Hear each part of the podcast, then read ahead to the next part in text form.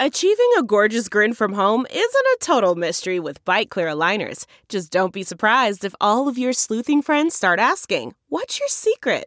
Begin by ordering your at home impression kit today for only $14.95. Byte clear aligners are doctor directed and delivered to your door. Treatment costs thousands less than braces. Plus, they offer flexible financing, accept eligible insurance, and you can pay with your HSA FSA. Get 80% off your impression kit when you use code WONDERY at Byte.com. That's B-Y-T-E dot com. Start your confidence journey today with Byte. Welcome to Money for the Rest of Us. This is a personal finance show on money, how it works, how to invest it, and how to live without worrying about it. I'm your host, David Stein. Today's episode 303. It's titled, How to Go About Financial Planning. I recently received an email from a new member of Money for the Rest of Us Plus. He wrote, I have listened off and on to your podcast for the last six years and finally upgraded to your Plus features recently. My main reason for doing so is I'm stuck between two investment narratives that are becoming increasingly divergent in thought. As I struggle to reconcile the two, I'm hoping your podcast can play the role of mediator. My current financial advisor, who I am very happy with and have been with for 15 years, he espouses conventional institutional investment mantra and has delivered mid single digit returns. So, predictably, I rode the 2008 2009 recession down 34% and then have ridden it back up. He always has convincing arguments to dissuade me from pursuing alternative speculative investments such as gold, Bitcoin, etc. I have a well diversified portfolio made up of conventional equity asset classes. Here's the second narrative. He writes The other extreme are a random collection of podcasts that I find myself drawn to, which highlight the extreme precariousness of the American economy, and specifically the US dollar, with the emerging threat of the Chinese yuan, COVID 19, ushering in UBI, QE infinity, and social upheaval due to extreme income disparities, among other concerns. These podcasters sound reasonable, logical, and all operate off of fundamentals, my same guiding principles as an engineer by training. I'm sure you are familiar with some of these. The Investors Podcast, and various guests that the Investors Podcast interviews, such as Jim Rickards, Luke Gromen, Grant Williams, and Ray Dalio. Although I don't think Stig and Preston have actually interviewed Ray Dalio. The theme of all these guys, who I call Chicken Littles, is our system is broken, and it's simply a matter of time before it will be replaced, either with the Chinese yuan or oil as the basis for a new monetary standard, gold or Bitcoin. Even going so far to compare current America with Venezuela and the Weimar Republic from 1930s Germany. At the end of the day, I need to rationalize these two disparate viewpoints into an asset allocation that accommodates both perspectives. Now, these are the same questions that I deal with in my investing.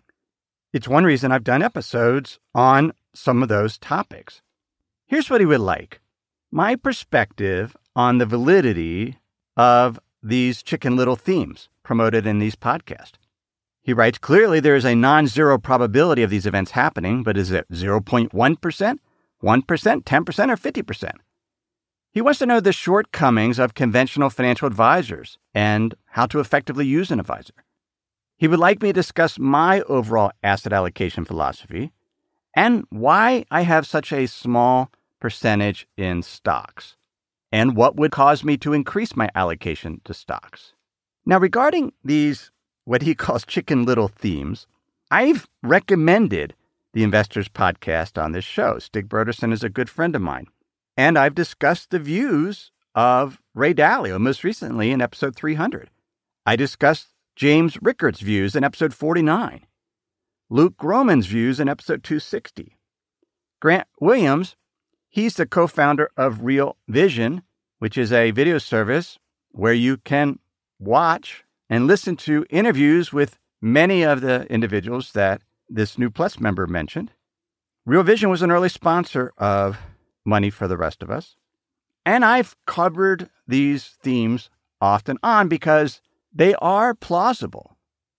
Most recently, in episode 295, when we talked about the potential for the Federal Reserve to go insolvent.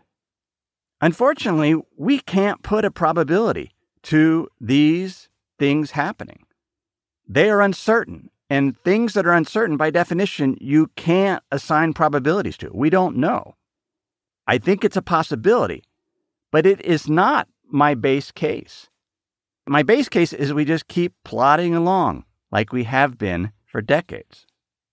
Whenever you hear someone share a logical view of disastrous things that could happen, we always have to step back and ask what are their incentives?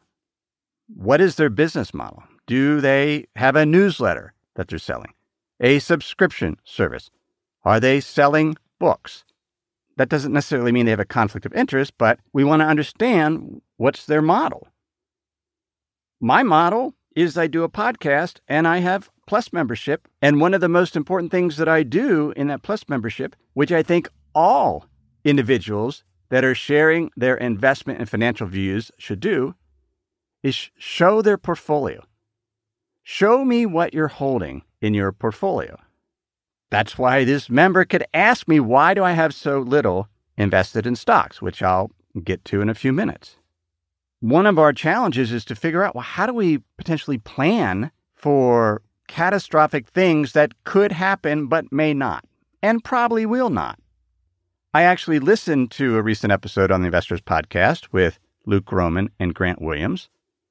And one of the things that struck me is how frequently they said they didn't know about specific things. They didn't know why the dollar wasn't weakening or other events.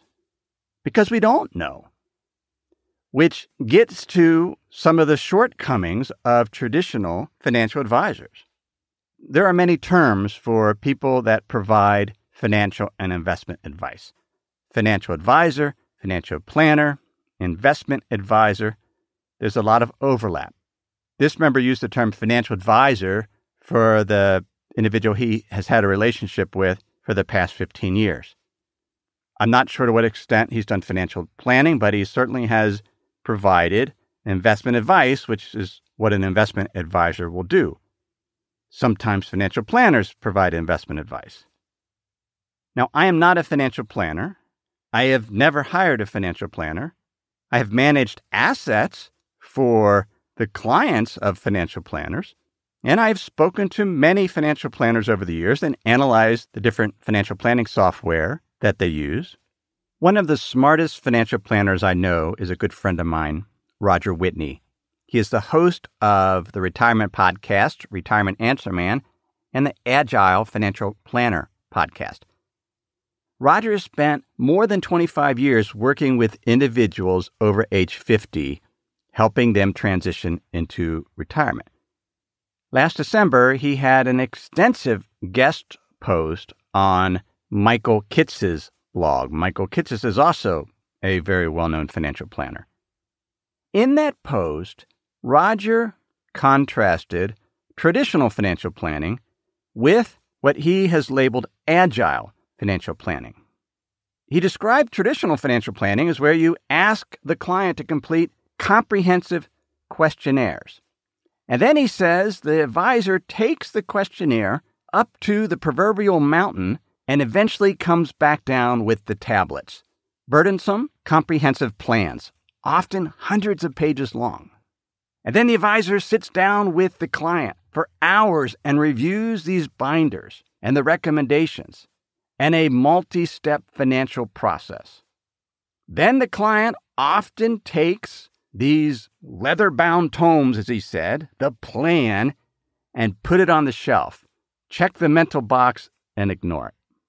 Now, obviously, not all advisors do that, but that's often what happens. You hire an advisor, they give you a plan, and then it becomes this document that sits there. He contrasts that with agile financial planning. And he writes true financial planning is no longer a product, it's a fluid, never ending project focused on managing change. And the first principle is to accept uncertainty. to recognize, as he writes, financial planning precision does not equal more accuracy because the future is unknowable. We talked about that last week. Investing is not knowing. We just don't know. The basis of agile financial planning is to accept that. We do not know. We're not sure what will happen to markets, taxes, inflation, or even our lives. And he mentions that by accepting that, that frees up a lot of mental space that is focused on trying to predict accurately what's going to happen. And instead, we can focus on the new information that is coming as life unfolds and make small, incremental decisions along the way. Little adjustments is how he puts it. That's how I invest.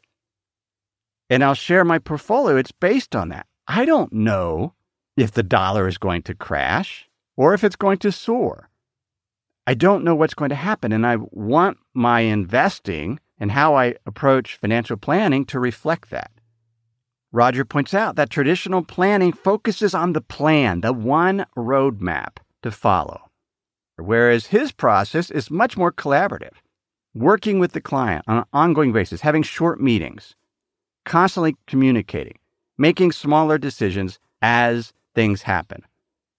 It's been eight years since I quit my investment firm and went out on my own sometimes calling myself retired, sometimes not calling myself retired, but having a nest egg and having to plan for the next 50 years. There's no way. The time length was too long. So I take it one year at a time. The planning is about managing change as new information comes in. I call that investing and planning on the leading edge of the present, adapting as things change, both financially with the markets, but also within our personal lives. I got an email from another Plus member that wrote about how these last three months have allowed him to test drive his financial plan. His is two pages long. He has a two page plan. He updates it regularly. His target allocation is 60% stocks and 40% bonds and fixed income. He writes, What is written in my plan is that I should shift monies from these two buckets to maintain the 60 40 split. In January, I sold equities, about 2%, and bought more bonds. I followed my own plan precisely as written. However, in mid March, when my equity percentages was down to about 55% and bonds were 45%, I couldn't pull the trigger to sell bonds and buy equities. If anything, I wanted to buy more bonds. He said the lesson he learned is that he's not comfortable with a 60 40 split between stocks and bonds. So he gradually has shifted to a 50 50 balance. That's okay to fine tune it. That's what he was doing. He was test driving his plan. He was adapting, not out of fear, not trying to time it, but to come up with a different allocation. He also pointed out that he has three and a half years of essential living expenses in very safe and liquid stable funds. My understanding is that is separate from the 60 40 piece. So he has this cash balance or very low risk balance that he lives on. And that, he says, helps him sleep better at night. I think that we should use an agile financial planning process that's adaptable that is focusing on managing change as opposed to having the plan that is fixed. Before we continue, let me pause and share some words from this week's sponsors. We have a brand new sponsor to our show. It's Yahoo Finance. Yahoo's been around for decades. My first email outside of work was a Yahoo email address. But the financial side, I've used on occasion primarily to get data for dividend histories for particular funds or ETFs. But I was pleasantly surprised to get back on Yahoo Finance to see how it's evolved over the years. Now it's really a financial dashboard where you can get an understanding of what's going on with the markets. There are relevant articles from Bloomberg, Reuters, the Associated Press, and the Yahoo Finance team. You can look at the economic events calendar and see which data series are being released that day and what the consensus is. You can see the pulse of the markets at any time by going to Yahoo Finance. In addition, you could see all of your investments and retirement accounts in one place. With Yahoo Finance, you get a consolidated view of multiple accounts. Yahoo Finance serves as a financial hub for your retirement accounts, but also comprehensive financial news and analysis. You need to check out Yahoo Finance, particularly if you haven't been there in a while. Check it out at yahoofinance.com. That's yahoofinance.com. If you've been using Mint to manage your finances, you know they shut down several months ago. Well, let me tell you about the budgeting solution, the financial tracking solution I've been using for the past number of months. It's Monarch Money. Monarch Money is the top rated all in one personal finance app. It gives you a comprehensive view of all your accounts, investments, transactions, and more. You can create custom budgets like I've done. You can set goals, collaborate with your partner. And now you can get an extended 30-day free trial when you go to monarchmoney.com/david. What I like about Monarch is the ability to customize what I want to see. I have custom budget categories, and then I can go on to the dashboard and, see where I'm above trend on some of my spending. I especially like that Monarch will never sell your data to third parties or show you ads. After trying Monarch myself, I understand why it's the top rated personal finance app. And right now, get an extended 30-day free trial when you go to monarchmoney.com slash David. That's M-O-N-A-R-C-H-M-O-N-E-Y dot com slash David for your extended 30-day free trial. I thought about this in a different context. I read an article in the Financial Times by Rana Foroohar. She's a columnist and associate editor. It was about big food and how agriculture has become incredibly efficient.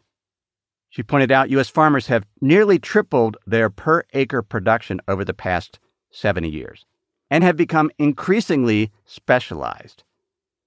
So much specialized in terms of the supply chain that we saw shortages of food at the grocery store during this crisis at the same time we saw farmers destroying crops because some farmers were part of the supermarket food chain, while others supported restaurants and institutions, such as schools and hospitals, and they weren't mixed, and they couldn't adapt the supply chain fast enough to meet the huge demand. She mentioned the most efficient product out there is iceberg lettuce, which she describes as one of the most ubiquitous and tasteless vegetables ever created. It's been a major cash crop in the U.S. for 50 years, and it travels well across the country. Initially, it was, it was put in actual ice as it traveled across, but it has very few nutrients and it's mostly water. And an example of super efficient, but not necessarily the end product we want. She discussed moving from efficiency to resilience. And that's kind of the difference in traditional financial planning. It's focused on efficiency. Let's get this plan down. Let's create an efficient frontier and figure out the optimal asset mix and optimal plan. Whereas agile financial planning is focused on being more flexible, being more resilient. In the conclusion of my book, Money for the Rest of Us 10 Questions to Master Successful Investing, I wrote Portfolio management is not about accurately predicting the future or outsmarting other investors. It is the process of combining multiple asset categories that contribute to a positive return that earns more than the rate of inflation, while minimizing the personal financial harm caused by major market drawdowns. Portfolio management is about understanding the math and emotion of investing and recognizing there isn't a right answer, a perfectly optimized portfolio just as there aren't optimized flower or vegetable gardens. I use an asset garden approach when it comes to my allocation. I want a variety, and it's not optimized, but it is organized. In that conclusion, I talked about the word satisficing, which is a word coined by the economist Herbert Alexander Simon. The word's a combination of satisfy and suffice, and it means to make a good enough decision, not an optimal one. So, in looking at my portfolio, I have four buckets. Currently, 22% is stock like risk with expected returns in the 6 to 8% range.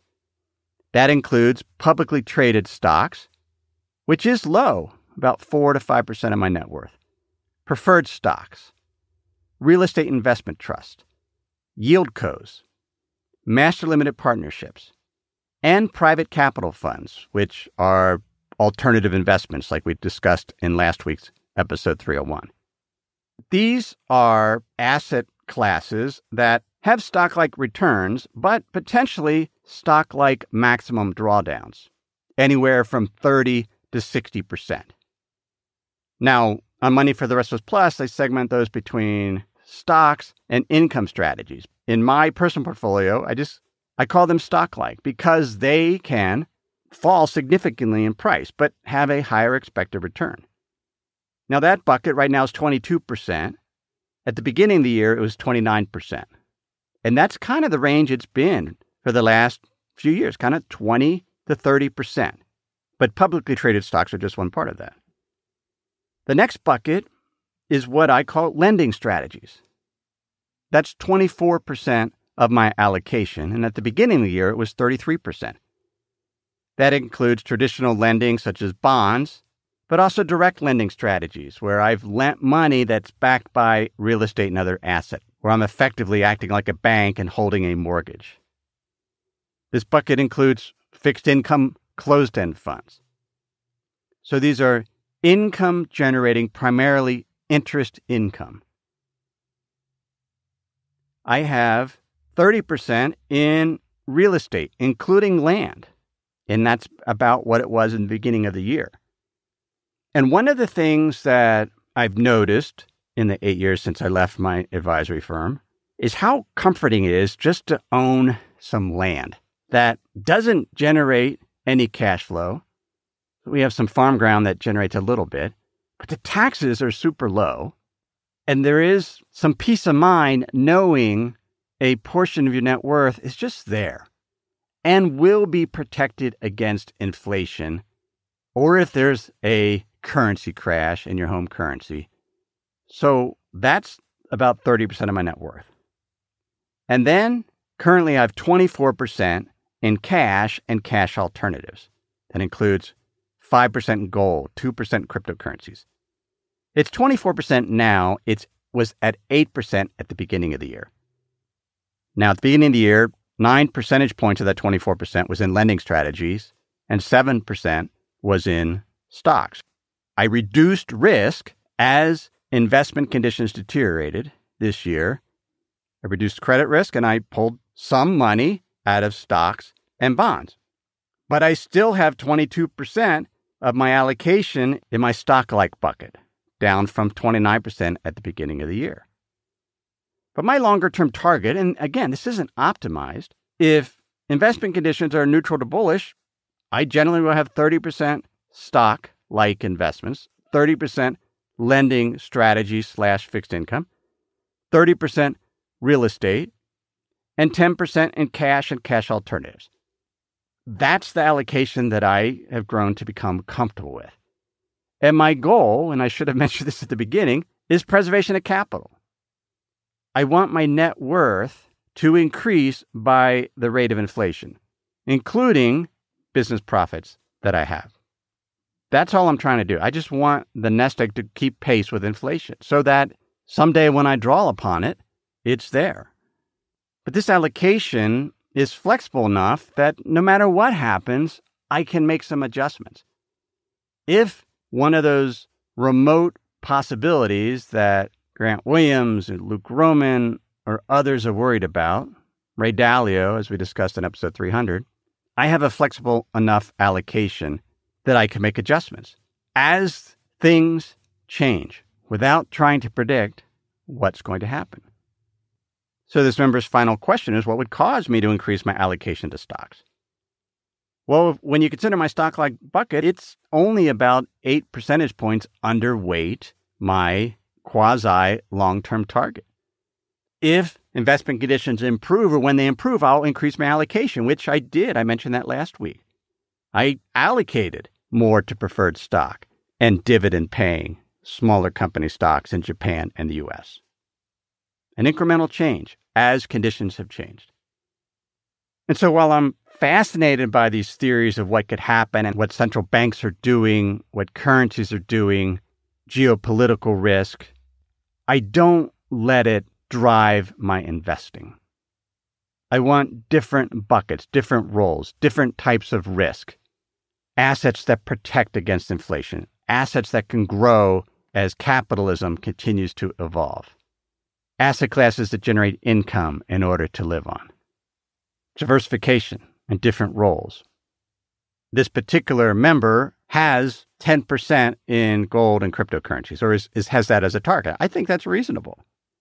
I have no idea how much gold Grant Williams has. Maybe he shows his portfolio. I don't know how much gold Ray Dalio owns. I'm willing to share with you every month what I own and the trades I make because I think that's part of being transparent. Figuring out how to allocate our assets in a world of uncertainty is one of the things that I have focused on and continue to focus on over the last eight years. And on the Plus membership site, I'm rethinking and redoing every single video and the portfolio and asset allocation tools to help you better make these decisions if you're a do it yourself investor or if you're working with a financial advisor. It is a challenging exercise because at the end of the day, we do have to choose to invest in something. We can't just stay in cash. We do have to have different roles, which means we do need to understand different asset classes. What's the upside of those asset types? What's the downside and how do we combine them together? Not in an optimized fashion, but in a way that allows us to be agile and flexible and resilient. That's what investing is. And that's episode 303. You can get show notes for this episode at moneyfortherestofus.com, the links to the Roger Whitney article I mentioned, the Financial Times article. And while you're there, please sign up for my free weekly Insider's Guide. This is the weekly email newsletter I send out with that week's show notes, along with an essay on money, investing, and the economy an essay where I share what I'm thinking about, things that didn't make it into the podcast, some of the best writing I do each week. And you can find that at moneyfortherestofus.com. You can sign up for that there. Everything I've shared with you in this episode has been for general education. I've not considered your specific risk situation. I've not provided investment advice. This is simply general education on money, investing, and the economy. Have a great week.